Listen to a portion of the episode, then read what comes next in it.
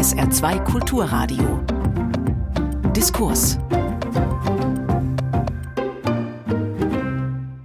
Heute hören Sie ein Saarbrücker Gespräch. Zu Gast ist der Comic-Künstler Jens Harder. Seine Karriere hat der Anfang 50-Jährige über die französische Szene gemacht, der Tradition der Bande dessinée sei Dank. Über mehrere französische Verlage hat er seinen Weg auch in die deutschsprachige Verlags- und Kulturszene gefunden. Seit 20 Jahren ist er gut im Geschäft und vielfach preisgekrönt. Heute gehört Harder zu den Großen der Szene und stellt in Kunstmuseen und Galerien ebenso aus wie in Naturkundemuseen. Sein größtes Projekt, die Geschichte der Welt, der Zivilisation und der Menschheit in Bildern zu erzählen, beschäftigt ihn seit Mitte der Nullerjahre. Ende 2024 sollen alle Bände Alpha, Beta und Gamma fertig gezeichnet sein. Wie gelingt es, 14 Milliarden Jahre Evolution zeichnerisch zwischen Buchdeckel zu packen? Was haben Asterix und Obelix damit zu tun? Und warum ist die Erzhalle des Weltkulturerbes Völklinger Hütte ein guter Ort für Harders aktuelle Ausstellung The Story of Planet A. 14 Milliarden Jahre Erdgeschichte im Comic. Am Anfang war das Wort, am Anfang war die Tat, das war gestern. Heute heißt es, am Anfang war und am Anfang ist der Punkt. Herzlich willkommen zum Saarbrücker Gespräch, Jens Hader. Ja, vielen Dank für die Einladung, Frau Renno. Wie kommt der Punkt bei Ihnen denn an den Anfang, obwohl er eigentlich ja einen Satz zum Beispiel beschließt? Ja, für mich ist das unter anderem auch die Selbstlegitimation als Zeichner. Ich fange die Zeichnung an, indem ich den Stift aufs Papier setze. Und in dem Fall war das die, die kürzeste Form, den, den Urknall auszudrücken, indem ich den Stift sofort wieder wegnehme und habe die Singularität damit schon mal umrissen oder, oder verdeutlicht. Und alles weitere auf den nächsten Seiten, das sieht ja der Leser dann, wie es ihn anspringt, wie das all dann ihm geradezu entgegen explodiert. Aber für mich war es die simpelste Form. Ich habe noch nie so einen einfachen Einstieg gefunden als diese erste Seite. Im Grunde haben Sie ja ein Genre erfunden, das es so noch nicht gegeben hat. Den Wissenschaftscomic, so hat es mal ein Kollege mhm. ausgedrückt. Ja, wie erfindet man denn ein neues Genre? Da gibt es gar kein Vorhaben. Es ist einfach, ich habe das, das einz einzig Mögliche getan. Also das war mein Zugang, das Ganze zu bewältigen, weil ich zeichne seit Kindheitstagen und interessiere mich auch für all das seit Kindheitstagen. Mit Comic hatte ich erst sehr spät ja meine ersten Erfahrungen sammeln können. Also ich bin ein Späteinsteiger. Erst mit Ende 20, Anfang 30 habe ich überhaupt da die ersten kohärenten Geschichten gefertigt. Deswegen sitze ich da auch zwischen den Stühlen, sehe mich dann eher so als der Buchillustration in der Tradition verhaftet. Deswegen ist das Buch auch entspricht es kaum den Kriterien, die man an einen klassisch erzählten Comic setzen würde. Aber ich finde es gerade spannend, dass man dadurch neue, neue Ausdrucksweisen eben sich erschließen kann, indem man nicht so diesen Kodex folgt und das so lernt, diese ganzen Do's und Don'ts, die man da beachten soll als klassischer Autor. Ich habe da meine Herangehensweise gefunden, die so ein Hybrid ist zwischen einem Bildband und einem Comic und spielt dann mit Elementen und ganz vielen sowieso dann noch Verweisen in, in andere Kunstgenres. Würden Sie eher diesen Begriff Bildgeschichte für sich vielleicht sogar in Anspruch nehmen? Also wie Wilhelm Busch zum Beispiel, das wird auch in Sequenzen erzählt, kurze Texte drunter, Seite umblenden, dann kommt was Neues. Heute ja, sprechen Comic-Künstler ja auch von Panels zum Beispiel, wenn sie diese einzelnen hm, ja, was ich ja, aus dem Englischen so über, ja, übertragen hat. Genau ich würde nach wie vor immer das als im weitesten Sinne sind es alles Comics und manche haben dann dieses Subgenre Graphic Novel für ja so gezeichnete romanartige Erzählung und meins ist ja vielleicht eher so ein Randbereich, aber da ist auch die Sequenz, also das Sequenzielle, das ist wirklich so äh, Kernelement meiner Reihe und um das zu betonen und weil Comic die neunte Kunst und die sequenzielle Kunst ist und da idealerweise Zeichnung und Text so eine perfekte Symbiose eingehen, ist es auf jeden Fall als Comic zu bezeichnen. Und dann kann man das noch weiter aufdröseln und sagt dann eben populärwissenschaftlich oder Sach- oder Wissenschaftscomic oder wie. Um so eine Schubladen kümmere ich mich nicht. Ich habe da nie irgendwie strategisch gedacht. Ich habe mhm. einfach nur mir das gebündelt, was ich konnte, was für mich vorstellbar war und was für mich die beste Ausdrucksweise bedeutet, um das alles zu transportieren, was mir da vorschwebte oder was mir auf den Nägeln brannte. Ja, was brennt Ihnen denn besonders auf den Nägeln? Unter den Nägeln heißt es doch eigentlich, ja. Aber ich dachte auf den Nägeln. nee, unter denen ist doch ein bisschen eher vielleicht auch der, äh, ich denke, so eine Konnotation auf den, den Schmutz, die Arbeit, die man so ähm, Ach so, Sie meinen in Ihrem Fall, ja. Ja, bei mir wäre es dann vielleicht äh, der, der Staub besser. von den ab, angespitzten Stiften, der dann teilweise meinen Tisch immer schwärzer färbte oder die Tusche, die ich dann für die, für die Kolorierung verwenden musste. Nein, Quatsch. Also, um jetzt keine neuen Sprachmetaphern zu bemühen, es war mir immer ein großes Bedürfnis und ich hatte jahrelang irgendwie unbewusst darauf hingesteuert und an einem bestimmten Punkt war mir dann klar, dass ich jetzt mit so einer Art großer Erzählung anfangen will und auch irgendwie muss. Und mein Verlag hat mir da auch gleich sehr gut Rückendeckung gegeben und gesagt, ja, komm, also ich machte mehrere Vorschläge, nachdem mein Erstlingswerk Leviathan in Frankreich 2003 ziemlich gut Anklang fand. Und dann ging es darum, was könnte denn ein Folgeprojekt sein. Und dann habe ich gesagt, unter anderem würde ich gern vielleicht mal mit der Weltentstehung äh, beginnen. Und dann sagte mein Verleger, ja, mach das, komm, das gibt's so noch nicht. Und die Leser würden das wahrscheinlich sehr gerne aus deiner Feder oder aus deinem Stift genießen wollen. Eben ist es ja schon angeklungen, wie sehr haben Sie sich denn als Kind für Dinosaurier oder die Steinzeit oder das Weltall interessiert? Diese Themen faszinieren ja viele Kinder, vor allen Dingen so wahrscheinlich so in der Grundschulzeit, mhm. wenn man so anfängt, in die Welt hinauszugehen und Erklärungen sucht auf Fragen, warum sieht die Welt so aus, wie sie eben aussieht und ja, und wie ist sie so geworden? Wie sehr haben Sie sich denn als Kind für diese Themen interessiert? Ja, das war schon über viele Jahre, also vielleicht nicht das zentrale Interesse, aber ein wichtiges. Ein punktuelles. Ein, naja, schon dann doch recht breit, weil meine Eltern haben das immer so ein bisschen angefüttert, dass wir im Urlaub dann auch immer uns Ausstellungen oder Schlösser oder Museen anschauten oder selber Fossilien sammelten am, am Strand oder in den Bergen und dann irgendwelche Gesteine aufschlugen, um da Kristalldrusen oder Halbedelsteine vielleicht im besten Fall mal drin äh, zu finden. Ich habe da auch zwei, drei jetzt in der Ausstellung platziert in den Vitrinen, die man da auch im Mittelteil sieht.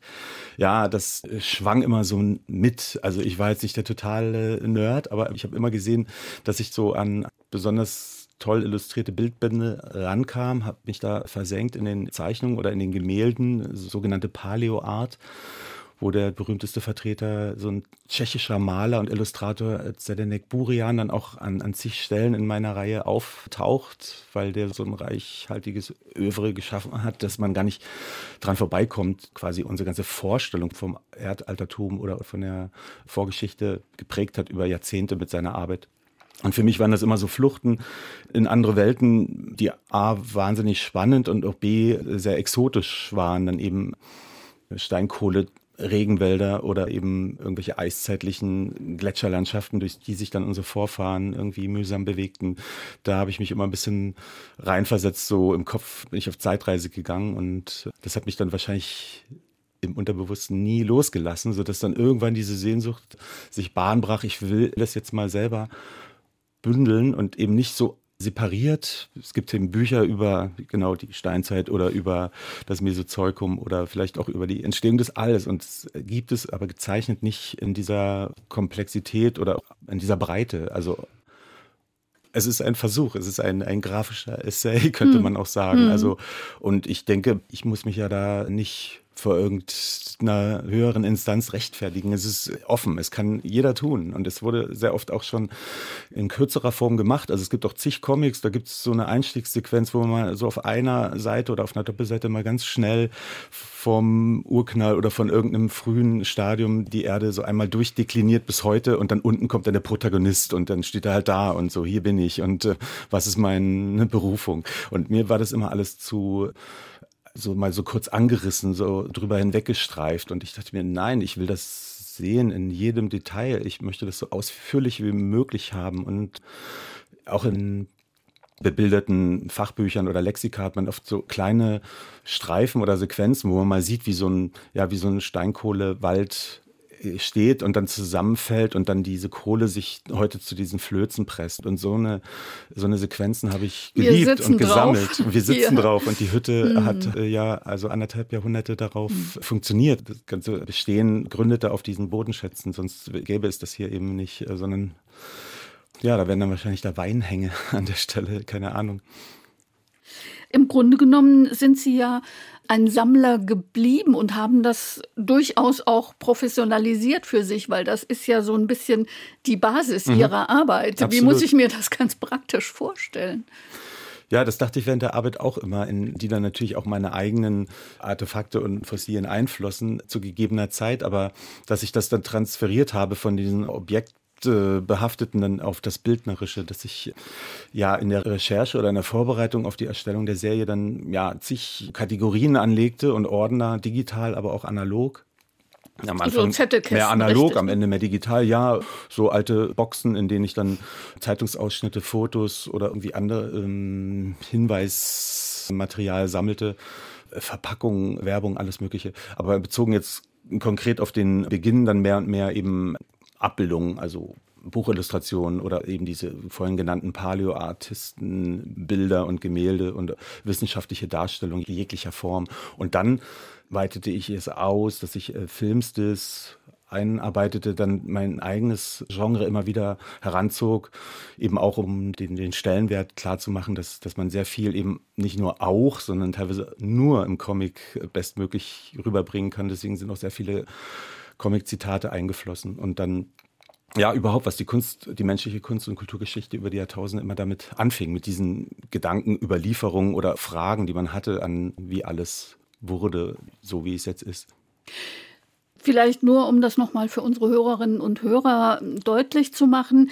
Sie kollagieren nicht im traditionellen Sinne des Wortes, also schneiden zum Beispiel aus ihrem Zettelkasten, nehmen Versatzstücke, mhm. fügen die zu einem Ganzen zusammen, etwas, was man aus der Kunstgeschichte besonders vom Anfang des 20. Jahrhunderts zum Beispiel kennen. Da gibt es ja wunderbare Arbeiten, sondern Sie gehen sozusagen eine Ebene weiter. Sie nehmen das Sehen, erfassen die Aussage dieses Bildes. Also ich nenne mal vielleicht ein Beispiel, ein Filmstil aus dem Charlie Chaplin-Film zum Beispiel oder der Schrei von Munk. Und mhm. dann finden Sie in Ihrem Stil, also kommen Sie zum Kern der Aussage dieses Kunstwerks und zeichnen es ab, damit es sich zu einem großen Ganzen, nämlich dieser Geschichte der Evolution von Jens Hader, zusammenfügt. Mhm. Wann sind Sie denn zu diesem künstlerischen Prinzip gekommen und wie? Mhm. Also ich wüsste es gar nicht anders umzusetzen, weil weder mhm. wollte ich die ganze Entwicklung mir selbst sozusagen einmal neu aus dem Ärmel schütteln, noch wollte ich einfach das als so eine Collage anbieten, was wahrscheinlich auch möglich gewesen wäre, aber dann hätte ich nicht als Zeichner das machen müssen und irgendwie würde es auch vielleicht ästhetisch ein bisschen nach einem Sammelsurium aussehen. Also ich wollte es erstmal dadurch binden, dass ich es mit meinem Strich sozusagen zusammenführe und ein bisschen vielleicht auch aus dem Ursprung dadurch heraushole, dass man es nicht mehr genau zuordnen muss, war mir wichtig. Deswegen gibt es auch sehr umfangreiche Bildlegenden. Nein, nein, aber es ist ja schon sonst ein Spagat, wenn man so ein Foto nimmt von einer Höhlenzeichnung und daneben vielleicht einen Scan von einer Hubble-Aufnahme. Das muss man ja irgendwie zusammenführen, dass das jetzt äh, nicht total auseinanderfällt, weil das ist ja irgendein Balanceakt, überhaupt diese Seiten so zu bauen, dass die dann ein, ja, halbwegs Ganzes beim Lesen ergibt.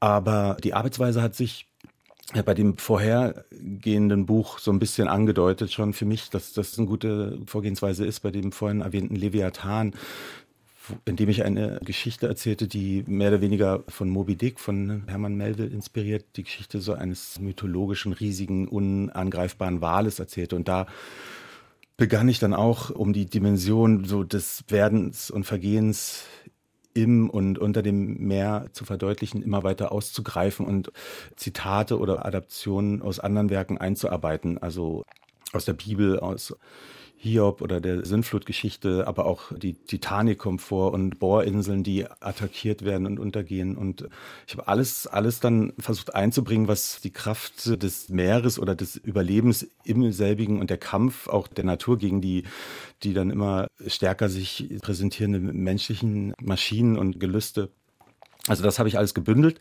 habe es aber noch formal oder zumindest farblich ein bisschen voneinander abgehoben, dass man immer sieht, das ist jetzt die real erzählte Geschichte mit diesem riesenhaften Wal und das sind dann so wie Einsprengseln oder Erinnerungsfetzen, die ihm oder uns, dem Betrachter kommen, dass man das verknüpft mit anderen Ereignissen, mit Seemannssagen oder mit Abenteuergeschichten aus verschiedenen Epochen. Und als ich fertig war, dachte ich dann, es ist ein stummer Comic, der ohne Text auskommt. Das funktioniert selbst ohne Text und ich könnte selbst diese Separation weglassen, weil die Quellen die ich suche, sind dann meistens so stark, die sprechen so klar schon, hey, ich bin eine Gustave Doré Illustration und mit so bisschen. Und stehe für das und das. Ja, und, das, und mit ein bisschen mhm.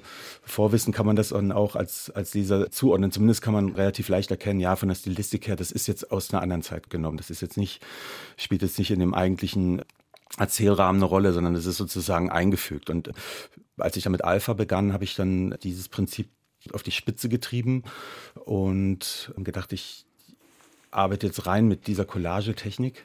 Aber Zeichnen ist in meinem Strich, aber lasse trotzdem immer durchschimmern, ob das jetzt aus dem Mittelalter ist oder ein römisches Mosaik, sodass man im Mindesten hat die Ahnung davon, dass hier verschiedene Stränge zusammengeführt werden, ohne dass man jetzt immer im Einzelnen weiß, ah ja, das ist von dem und dem oder der Malerin.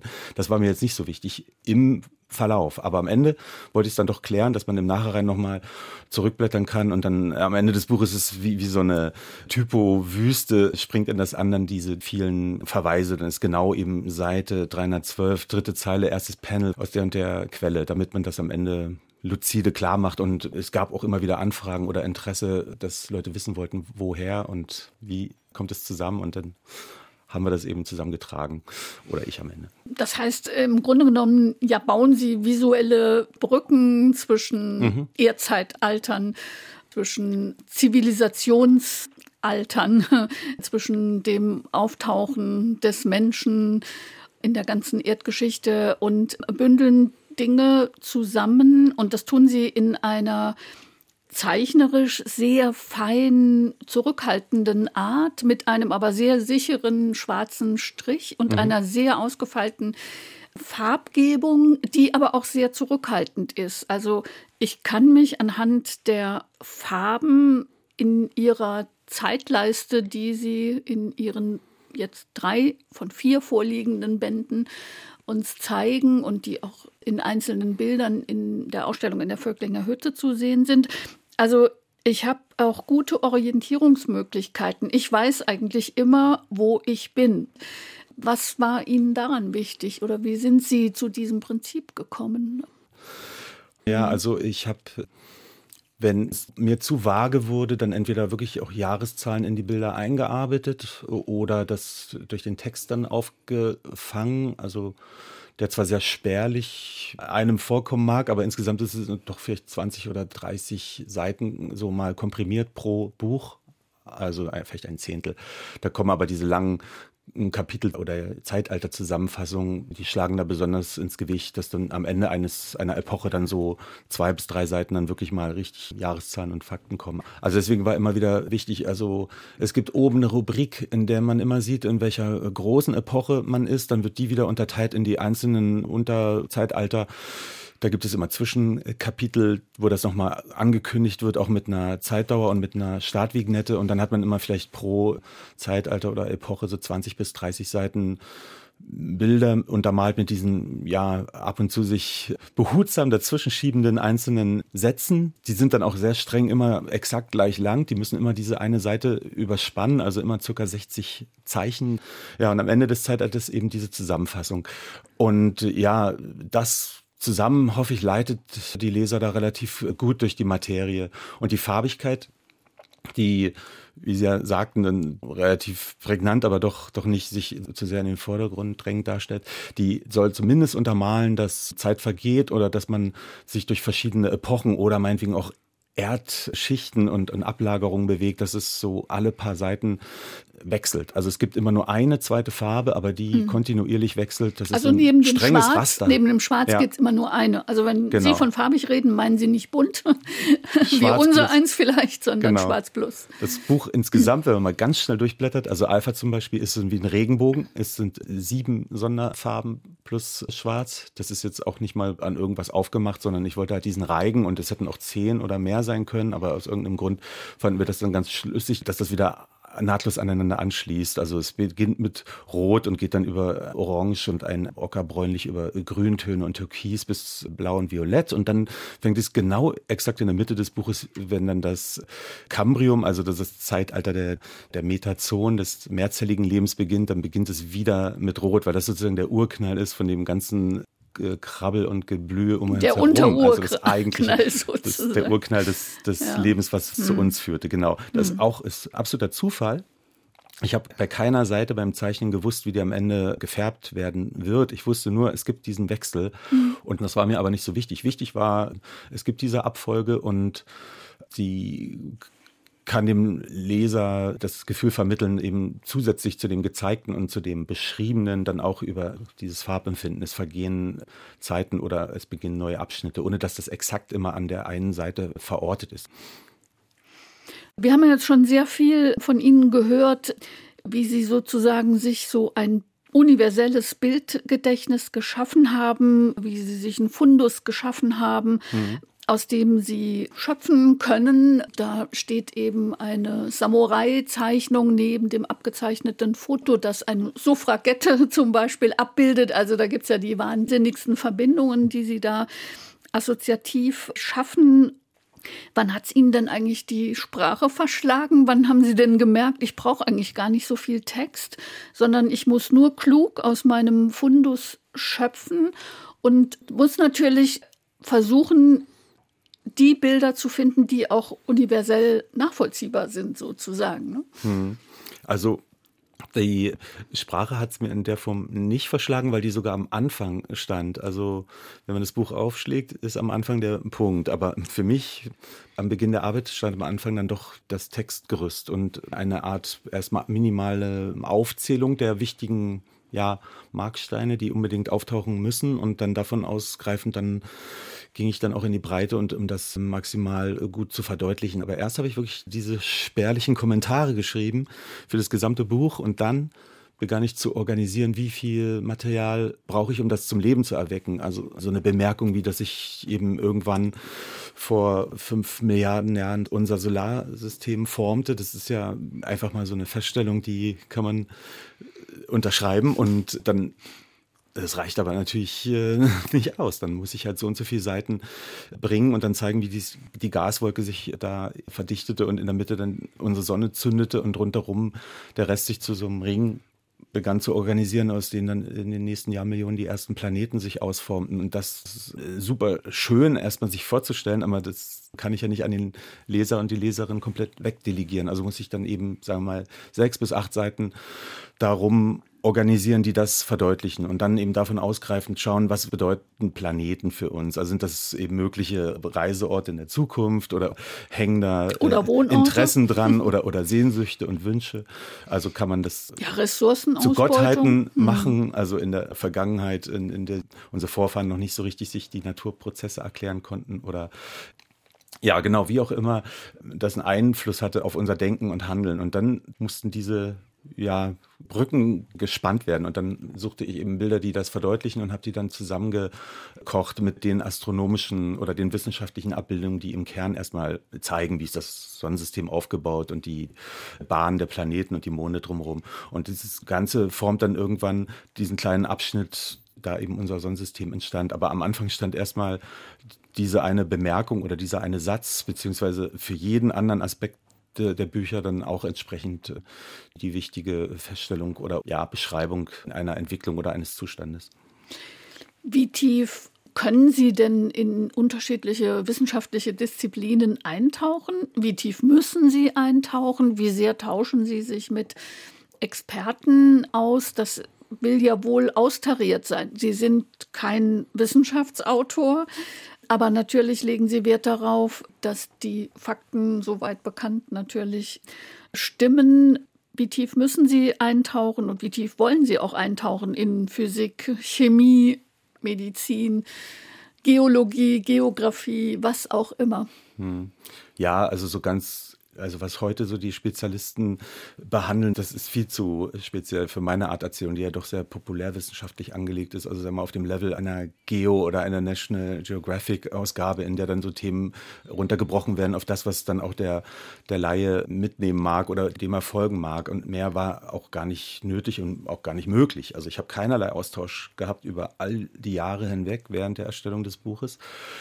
Wobei andererseits dachte ich mir immer auch, das ist überhaupt gar nicht nötig, denn auf dem Level, wie ich das erzähle, also ich gehe einfach in die Bibliotheken und ziehe mir die Bücher raus, die so weitestgehend das abdecken, was ich brauche an Informationen und die Aktualisierung hole ich mir über entsprechende Seiten im Netz und die Bilder sowieso aus allen möglichen Quellen. Aber ich dachte, das muss nach wie vor möglich sein und es ist nach wie vor möglich, beziehungsweise besser denn je durchs Internet, sich selbst das Wissen alles zusammenzutragen und zu bündeln. Und die Zusammenarbeit oder das, das Feedback kam dann erst quasi hintenrum nach Veröffentlichung des Buches, wenn mhm. ich dann mhm. irgendwie Reaktionen bekam oder Einladungen und dann auch mir signalisiert wurde, das ist ja wahnsinnig gut auf doch aktuellem Stand und nahezu vollständig. Also es gibt einige wenige Fehler. Es gibt hier und da einen Schnitzer, das ist ein organisches Molekül oder die Basenpaare in der DNA nicht korrekt zugeordnet waren. Aber ich musste jedes Fachgebiet nur streifen können und sah mich auch nicht zu mehr in der Lage. Ich bin ja der total Autodidakt, man könnte es euphemistisch formulieren, vielleicht ein Generalist, der überall ein bisschen was weiß, aber nirgendwo so richtig zu Hause ist, nicht mal im Comic machen, wie ich vorhin ja ansprach.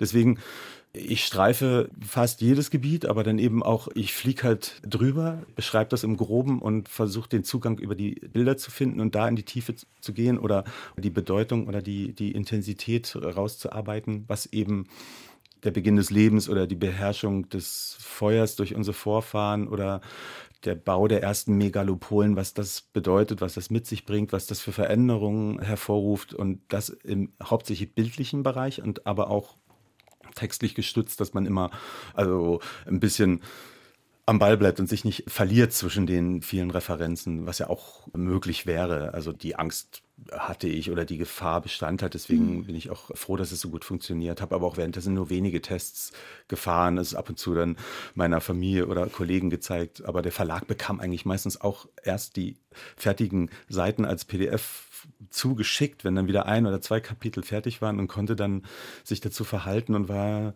glücklicherweise meistens einfach völlig d'accord. Da wurde höchstens mal in Frage gestellt, könnte man vielleicht das eine Bild nochmal die Position tauschen, dann wird der Fluss vielleicht ein bisschen simplifiziert oder die Formulierung ist ein bisschen sperrig, aber im Großen und Ganzen folgten sie mir da nahezu hundertprozentig, beide Verlage, der deutsche und der französische. Und das war für mich paradiesisch, dass diese Art Arbeiten. Ich konnte das alles mit mir selbst ausmachen. Und um das noch kurz auszuführen, eine Kooperation mit Spezialisten hätte mich A in so eine Bredouille gebracht, immer wieder zwischen verschiedenen Haltungen vielleicht oder ja, wie soll ich sagen, zwischen verschiedenen Interpretationen gewisser Erkenntnisse mich zu bewegen. Also gibt es ja so Schulen oder Leute, die sich gegenseitig auch widersprechen. Vielleicht bei der Entstehung des Sonnensystems oder der Erde weniger als dann später, aber wenn wir zu, zu kniffligeren Punkten kommen, jetzt eben wie so die letzten Jahrtausende, also die, die ganzen Verwerfungen und Tragödien, so, die ich jetzt im Beta 2 behandle, vom Jahr 1 bis heute kommt, wenn ich damit Historikern mich hätte austauschen müssen. Eben sind in dem, was wir gerade besprochen haben, häufiger so mal die Wörter Perspektive oder Haltung gefallen. Jetzt leben wir im Moment ja in Zeitungen, wo es sehr viel um Haltung geht. Sie erklären am Ende ihrer Arbeit, klar, ich kann natürlich nur aus der Perspektive erzählen eines mitteleuropäisch sozialisierten Menschen sozusagen. Hm.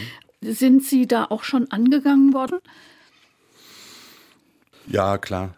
Also mhm. ich hatte eben Vorwürfe des Plagiats, dann musste ich mhm. oder mussten wir mit umgehen, schon wieder viele Jahre her, aber da sahen wir uns dann zumindest dazu aufgerufen, jetzt diese Bildlegenden weiter auszuarbeiten, die vorher ein bisschen nur gestriffen wurden. Also ich habe immer ja gesagt, wie mein Konzept ist und habe auch in der ersten Ausgabe von Alpha schon so und so vielen gedankt oder die erwähnt, aber es war noch nicht lückenlos, es war dadurch noch nicht erkennbar und ich merke das ja auch immer wieder in Gesprächen mit Leuten, dass es nicht für jeden klar ist, dass es wirklich fast nahezu alles auf Zitaten und Referenzen beruht. Und das muss dann nochmal deutlicher gemacht werden. Ist auch völlig legitim jetzt in der Rückschau, klar.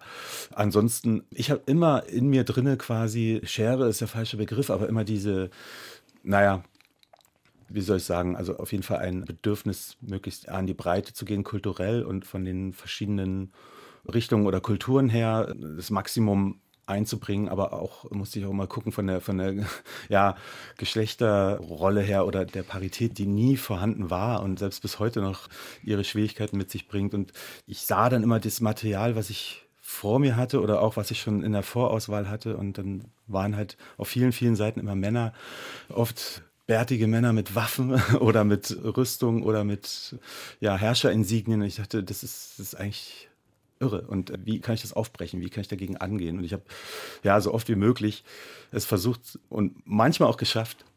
Also exemplarisch sage ich dann nur bei der Apollo-Mission, jetzt bei dem Space Race, wenn die Amerikaner zum Mond wollten, auch da Männer, Kennedy, der die Rede hält. Und dann die Besatzung und auch, ja, selbst Techniker sieht man ja immer nur Männer, aber dass viele Frauen diese Vorarbeit leisteten, die Berechnungen durchführten. Die Mathematikerin, ähm, denen ja filmisch ein Denkmal gesetzt wurde, die auch People of Color waren, das kam ja auch noch dazu. Genau, ne? da zitiere ich das Filmplakat mhm. und dann mhm. eine Mathematikerin, die die Berechnungen durchführte, Margaret Hamilton.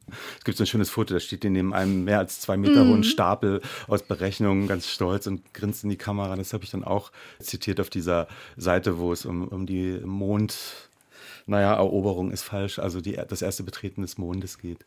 Hidden äh, Figures war, der, Figures, der, war genau. der Film, genau. Mhm. Ja, so war ich immer dran, also möglichst abzuweichen von diesem gängigen Bild, was einem vermittelt wird, was, was eben sehr, sehr lange so männergeprägt war.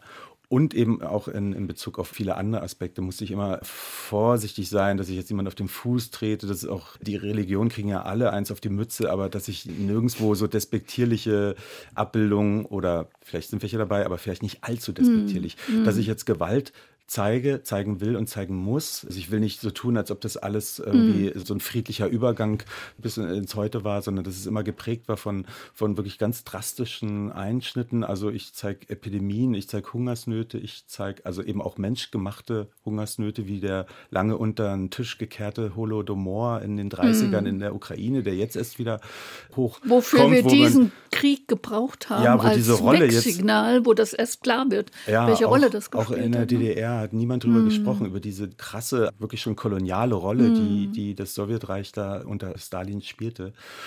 Ja, also so eine Aspekte fließen ein und die treiben das Ganze natürlich auch in eine sehr schwere, bedrückende oder düstere Ecke, weil es immer wieder, also in Alpha gibt es diese mindestens fünf großen, sagt man so, Aussterbeereignisse und in Beta 1 und noch viel mehr zwei, dann diese ganzen Einschläge, Ausrottungsfeldzüge, also gegen die Indigenen in aller Welt sowieso und dann aber auch explizit gegen die jüdische Bevölkerung im Zweiten Weltkrieg mit dem fast, ja, mit dem industrialisierten Massenmord.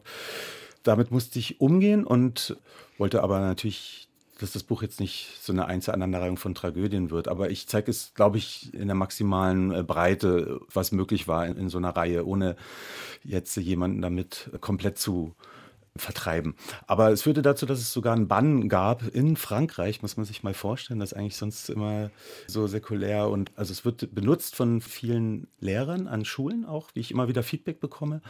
Ich kriege dann auch mal Fotos zugeschickt, wie sie da mit den Kindern arbeiten. Sie mit meinem nachträglichen Einverständnis, weil ich das ganz cool finde, sie machen dann Fotokopien von den Seiten oder, oder Ausschnitten, lassen sie die Kinder spielerisch dann auf Zeitstrahlen anordnen oder vermitteln da irgendwelche Teilaspekte. Das war nie mein Impetus, aber ich finde es sehr rührend und auch ja ganz gut machbar damit. Aber 2016 gab es dann eben irgendwie in Bann ein Buch, was sehr explizit den Körperbau, eben auch die Geschlechtsorgane zeigt, sollte aus den Schulen fliegen. Und Beta 1, weil es dort eben auch ja, Folter und Mord und Totschlag gibt. Also zumindest, soweit es mir passend erschien, das einzuarbeiten. Einige Bilder, also ja, von Gehängten oder Verbrannten, das reichte schon aus, dass man sagte, das kann man Kindern nicht zumuten, wo ich immer dachte, doch gerade in der Schule, der Lehrer, der führt da durch und der genau. kann das einordnen ja. und mm. zur Not auch mal vielleicht was unscharf machen, wenn es jetzt, mm. jetzt Unterstufe vielleicht zu krass wäre. Ich glaube nicht, dass da jemand in Tränen mm. ausbricht. Auf ja. jeden Fall haben die Lehrer eine mm. Petition gestartet mhm. und konnten das dann drehen und es blieb dann bei weiteren Verwendungen. Ich war sehr froh, erfuhr dann aber erst wirklich später bei einem Festival, das dann, also so Lehrkräfte am Stand sich dann dafür stark machten, so, Herr Hader, wir haben für Sie gekämpft, wir haben Unterschriften gesammelt. Ich, what? Das ist ja unglaublich, was hier stattfindet, aber mhm. ja, tausend Dank dafür. Wir kommen immer wieder jetzt während unseres Gesprächs auf Frankreich zurück, auf französische Verlage zurück. Vielleicht sollten wir da noch mal einhaken. Hm, seit rund 20 Jahren entwickelt sich auch hier in Deutschland eine lebendige Comic- und Graphic Novel-Szene. Sie hatten aber tatsächlich ihren Durchbruch Bruch über den Umweg Frankreich, sage ich jetzt mal, also mhm. wobei Umweg gar nicht so negativ mhm. gemeint ist. Das war 2003, also mhm. genau vor 20 Jahren, ist Leviathan in Frankreich erschienen. Das war ihre Abschlussarbeit als Meisterschüler in Berlin-Weißensee. Ja. Wie weit war denn dieser Weg und welche Rolle spielen dabei Asterix und Obelix? Also der Umweg war eigentlich damals der direkteste Weg zu dem größten europäischen Festival. Das Kommilitonen und ich, wir hatten damals so eine Gruppe gegründet, eine Zeichnergruppe 1999 gegründet, äh, Monogatari. Und wir wollten dann erstmals alle mit unseren Arbeiten eventuell einen Verlag finden, aber auf jeden Fall mal zu diesem Festival, was so der in Angoulême. Wallfahrtsort ist, in mm. Angoulême Ende Januar jedes Jahr. Da kommen Hunderttausende. Das platzt aus allen Nähten, das Städtchen. Und ja, ich hatte, also meine Kollegin, wir hatten alle eben unsere Mappen und ich hatte da die ersten zwei Kapitel von Leviathan in der Tasche und dachte einfach, ich, ich schau da mal, wen ich finde und wurde auch gleich fündig. Also es war auch so ein Perfect Match wie hier die Völklinger Hütte und meine Trilogie jetzt für die Ausstellung. So war es damals diese ersten zwei Kapitel meiner Meisterschülerarbeit und ein frisch gegründeter Verlag aus Angoulême. Aber der Macher ist eigentlich Belgier, Thierry Grönstein, so die größte Koryphäe im Bereich Comic, der zig Bücher schon veröffentlicht hat und Ausstellungen Auch kuratiert hat. Einer der Geburtsorte des modernen Comics, Belgien. Aus Belgien, äh, genau, mhm. genau. Ja, und er hatte da aber seit Jahren Lehrtätigkeit und war auch der Museumsdirektor dort. Die haben ein riesen Comic-Museum, ist auch absolut äh, einzigartig.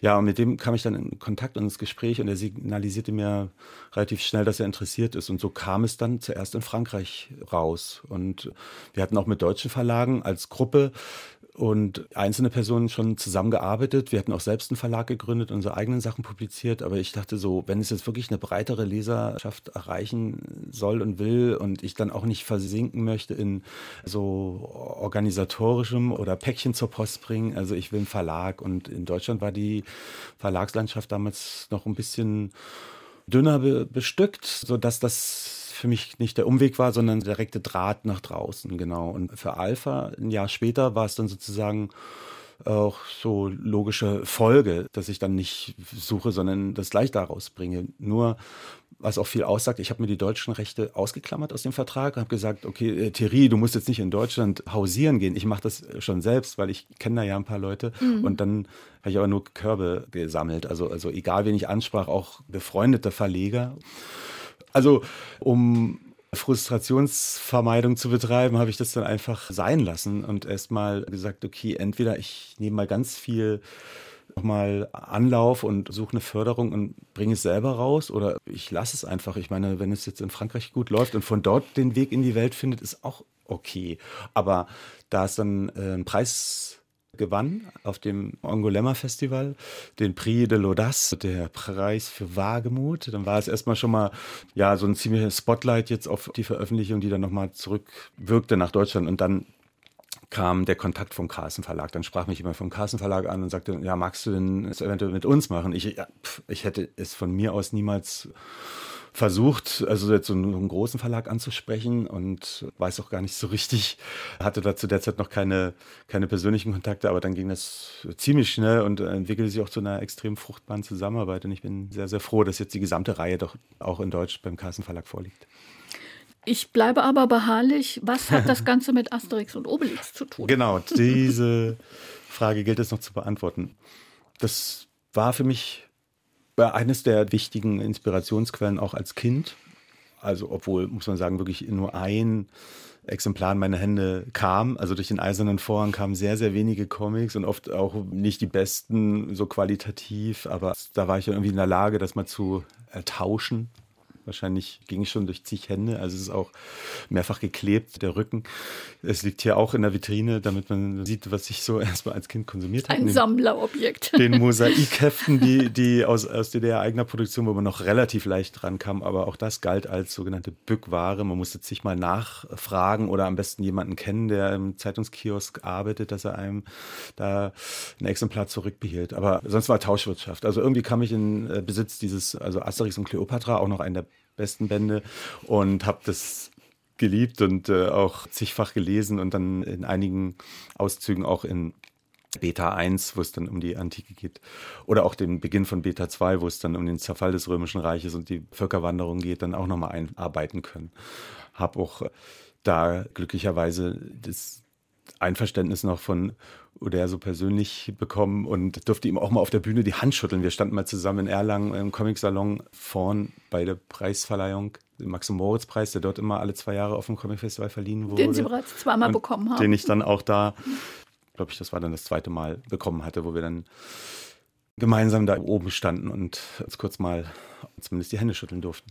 Ja, also Asterix und Obelix ist, glaube ich, für viele Kinder ein möglicher Einstieg und ich glaube nicht das Schlechteste ins Comiclesen und vermittelt in, auch in perfekter Weise dann eben ganz nebenbei immer wahnsinnig viel Wissen über die Zeit, über ja die politischen Verhältnisse oder über simpelste äh, Nebensächlichkeiten, wie die Leute lebten, arbeiten, sich kleideten. Und das war für mich auch immer ein tolles Beispiel, wie kann man das vermitteln, ohne einfach nur jetzt äh, dröge in einem Lehrbuch so Abbildungen von römischen Tuniken oder von Münzen oder Waffen oder von den gallischen Äquivalenten, sondern das Ganze in Bewegung belebt und dann eben auch, da es für Kinder ist, ja auch mit einer gehörigen Portion Humor und mindestens genauso wichtig waren die Mosaike, die nämlich über die Fixierung in einer bestimmten Epoche hinaus dann wirklich auf Reisen gingen in aller Herren Länder oder auch Frauenländer und sogar auf anderen Planeten und von der Urzeit bis in die Zukunft reisten, was mich noch, noch mehr triggerte in, man kann sich überall hinversetzen in der Fantasie, in der Erzählung und vor allen Dingen auch äh, zeichnerisch und dann dadurch noch mehr einbringen oder vermitteln über die Welt in verschiedenen ja, zu verschiedenen Zeiten, verschiedenen Kulturen. Das war mir dann eben genauso wichtig. Deswegen mhm. liegen da auch drei Exemplare aus der Reihe in vorhin schon erwähnten Vitrinen, mhm. in der ersten von denen. Ich glaube, das sind einfach solche Türöffner. Also mhm. die zeigen, boah, da draußen gibt es schon einiges zu entdecken. Und das funktioniert ganz gut. Ich ja. würde natürlich noch mal so gegen langsam gegen Ende unseres Gesprächs mhm. auf Ihr Opus Magnum zu sprechen kommen, was Sie in Ihrer Arbeit zwischen Buchdeckeln und den Ausstellungen leisten.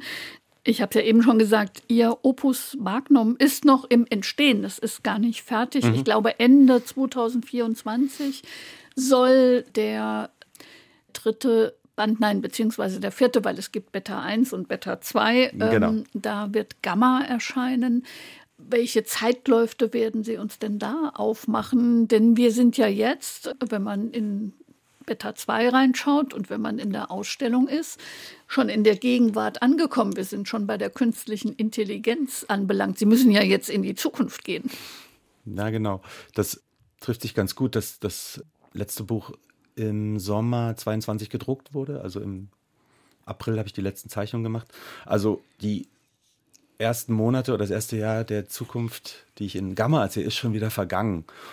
Und es ging dann auch plötzlich ganz schnell, dass diese Bildgeneratoren und, und dann auch kurz danach Textgenerationen aufploppten. Also, also KI möchte ich es nicht nennen, aber mm. ja, Midjourney, Stable Diffusion, mm. ChatGPT und so weiter gibt es ja auch für Video und Sound und alle Bereiche mittlerweile. Und ja, mich hat das auch überrumpelt, dass plötzlich so viel schon möglich ist. Und es wird jetzt auch stark thematisiert in, in Gamma, an dem ich jetzt seit letzten Sommer arbeite. Und genau, allzu viel will ich noch nicht verraten, aber es wird die nächsten Jahre und Jahrzehnte und Jahrhunderte natürlich sehr stark umtreiben oder verändern oder vielleicht sogar überflüssig machen. Und ja, also müssen jetzt schauen, dass wir ein paar Regulatorien finden oder ein paar Pflöcke einstecken, dann es noch irgendwie eingehegt bekommen. Ansonsten, ja, spätestens wenn Quantencomputer dann wirklich einsatzfähig sind und den größten Teil der Berechnungen dann übernehmen und das dann nochmal ver hunderttausendfachen, dann wird es lustig.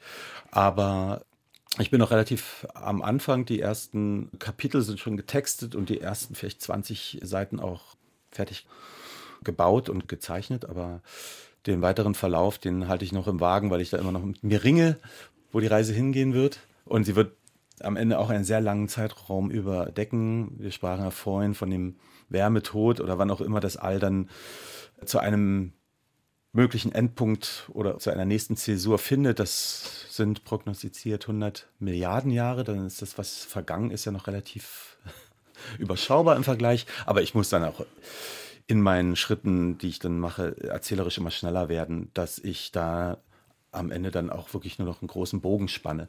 Das Buch wird auch nicht ganz so voluminös werden können. Da sehe ich mich nicht zu in der Lage, aber so vielleicht 180 oder 200 Seiten halte ich durchaus für schaffbar. Wir sind gespannt, müssen an dieser Stelle jetzt einen Schlusspunkt setzen und der ja immer wieder zum Anfangspunkt werden kann, dank Ihrer Arbeit, dank mhm. Ihrer Bücher und dank Ihrer Ausstellungen. Vielen Dank für das Gespräch, Jens Ja, ich habe zu danken. Vielen Dank auch. SA2 Kulturredakteurin Barbara Renno im Saarbrücker Gespräch mit dem Comic-Künstler Jens Harder. Sie können es auch auf sr2.de nachhören.